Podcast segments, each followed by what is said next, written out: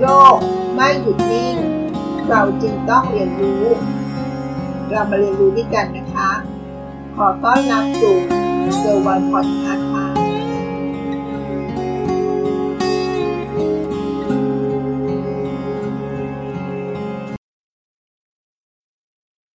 วันนี้มีเรื่องการคำนวณภาษีมาฝากอีกแล้วนะคะ เป็นรายได้ที่เกิดจากการทำรายได้จาก YouTube เรามาดูวิธีการคำนวณกันนะคะว่ามันจะเป็นยังไง เป็นเนื้อหาที่เขาแชร์มาใน Facebook นะคะ เห็นว่าเป็นเนื้อหาที่มีความน่าสนใจ น่าจะมีประโยชน์กับเพื่อนๆกันบ้างนะคะเรามาดูวิธีการคำนวณรายได้จาก YouTube นะคะ ว่าเขาคำนวณภาษีการเสียภาษียังไงนะคะ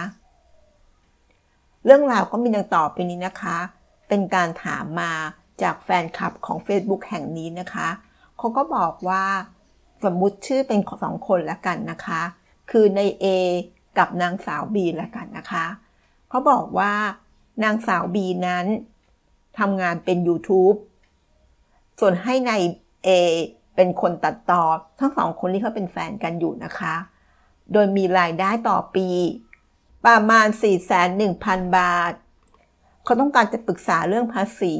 ว่าต้องคงยื่นภาษียังไงนะคะ เขาก็ให้ข้อมูลเพิ่มเติมมาอีกว่า ทุกเดือนนั้น นางสาวบีก็จะให้ใน A เป็นเงินเดือน แต่เขาจะให้รอบเดียวนะคะ เมื่อเขาเบิกเงินจาก YouTube ให้ประมาณ 210,000 บาทต่อปีนะคะ เรามาดูวิธีการคำนวณภาษีนะคะว่า ทั้งสองท่านนี้ ทั้งนาย A และนางสาว B จะคำนวณภาษียังไงนะคะ เราจะแบ่งออกเป็น 2 กรณีนะคะ ตามข้อเท็จจริงที่เราได้คุยไปแล้ว มาดูฝั่งของใน A ก่อนนะคะใน A ก็คือแฟนผู้ชายที่มีรายได้จากการตัดต่อนะคะ แล้วมาดูอันแรกก่อน หมวดที่ 1 ก็คือหมวดของรายได้นะคะ เงินได้ของใน A นั้น ถือว่าเป็นค่าจ้างทำงานให้ อยู่ในหมวดของมาตรา 40 วงเล็บ 2 แห่งประมวลรัษฎากรนะคะ ซึ่งใน A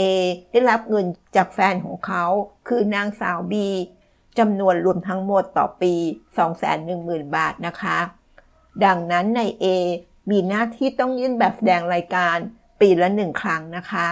โดยนำเงินที่ได้ระหว่างวันที่ 1 มกราคม ถึง 31 ธันวาคม ยื่นคำนวณภาษีเมื่อสิ้นปีตามแบบพงด90 นะคะ ภายในเดือนมีนาคมของปีถัดไป วิธีการคำนวณก็มีต่อไปนี้นะคะ ก็คือเอาเงินได้จากการรับจ้างทำงาน ตามมาตรา 40 วงเล็บ 2 ทั้งปีก็คือ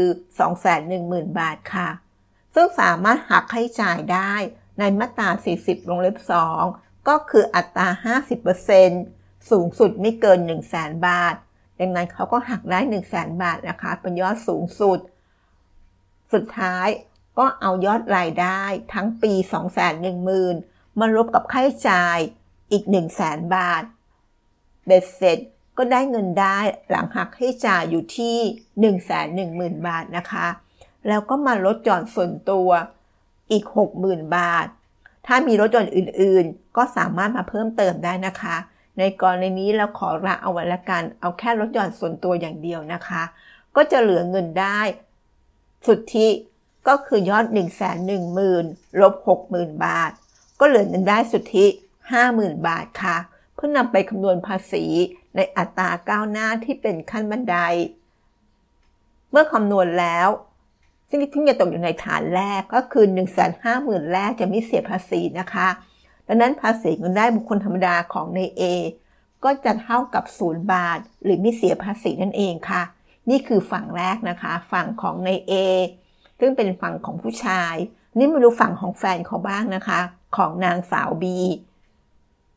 มาดูฝั่งที่สองนะคะ เงินได้ของแฟนของของนายเอ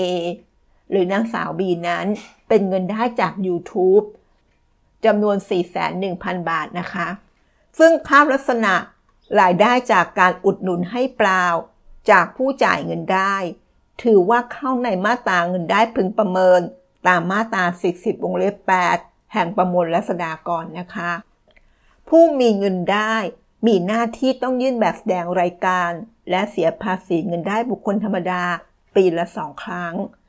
คือครั้งที่หนึ่งนะคะนำเงินได้ที่ได้รับระหว่างวันที่ 1 มกราคม ถึง 30มิถุนายน ยื่นคำนวณภาษีครึ่งปี ตามแบบพงด94ภายในเดือนกันยายนของปีภาษีนั้นนะคะ และครั้งที่ 2นำเงินได้ที่ได้รับระหว่างวันที่ 1 มกราคม ถึง 31 ธันวาคม ก็คือรายได้ทั้งปี ยื่นคำนวณภาษีสิ้นปี ตามแบบพงด 90 ภายในเดือนมีนาคมของปีถัดไปสำหรับกรณีนี้ เราสามารถนำภาษีครึ่งปีที่เราได้จ่ายไปแล้ว ตามแบบพงด 94 มาเป็นเครดิต หากออกจากภาษีที่คำนวณได้ตอนสิ้นปีได้ด้วยนะคะ เรามาดูวิธีการคำนวณกันนะคะ อาจจะยุ่งยากขึ้นมานิดนึง เริ่มจากเงินได้เลยนะคะ เงินได้จาก YouTube ตามมาตรา 40 วงเล็บ 8จำนวนทั้งปีอยู่ที่ 410,000 บาทนะคะ มาหักให้จ่ายตามจริง เช่นค่าจ้างที่เราจ่ายให้กับนายเอจำนวน 210,000 บาท ก็จะคงเหลือเงินได้หลังหักให้จ่าย 200,000 บาทนะคะ ก็คือรายได้ 410,000ลบกับค่าใช้จ่ายจริง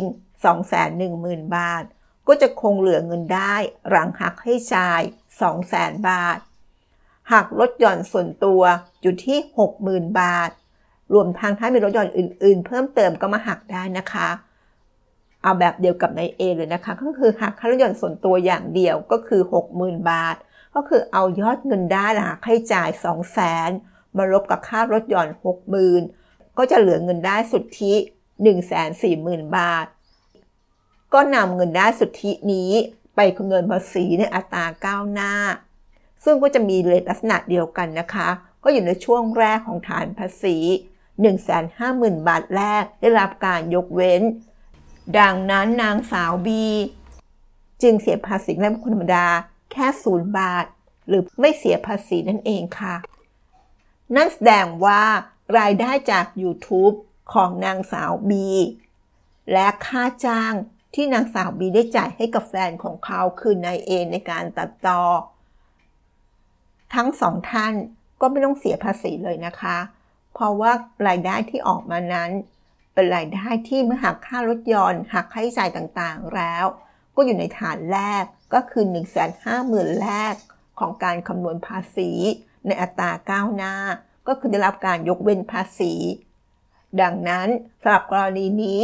ถึงแม้ว่าจะไม่เสียภาษีนะคะ แต่ก็ต้องยื่นแบบแสดงรายการด้วยนะคะ หวังว่าความรู้ที่มาฝากกันวันนี้ จะทำให้ผู้ที่มีรายได้อาชีพอิสระ โดยเฉพาะรายได้จาก YouTube จะมองเห็นภาพของการคำนวณภาษีได้ชัดเจนมากขึ้นนะคะ ขอบคุณที่รับฟังแล้วพบกันใน EP หน้า สวัสดีค่ะ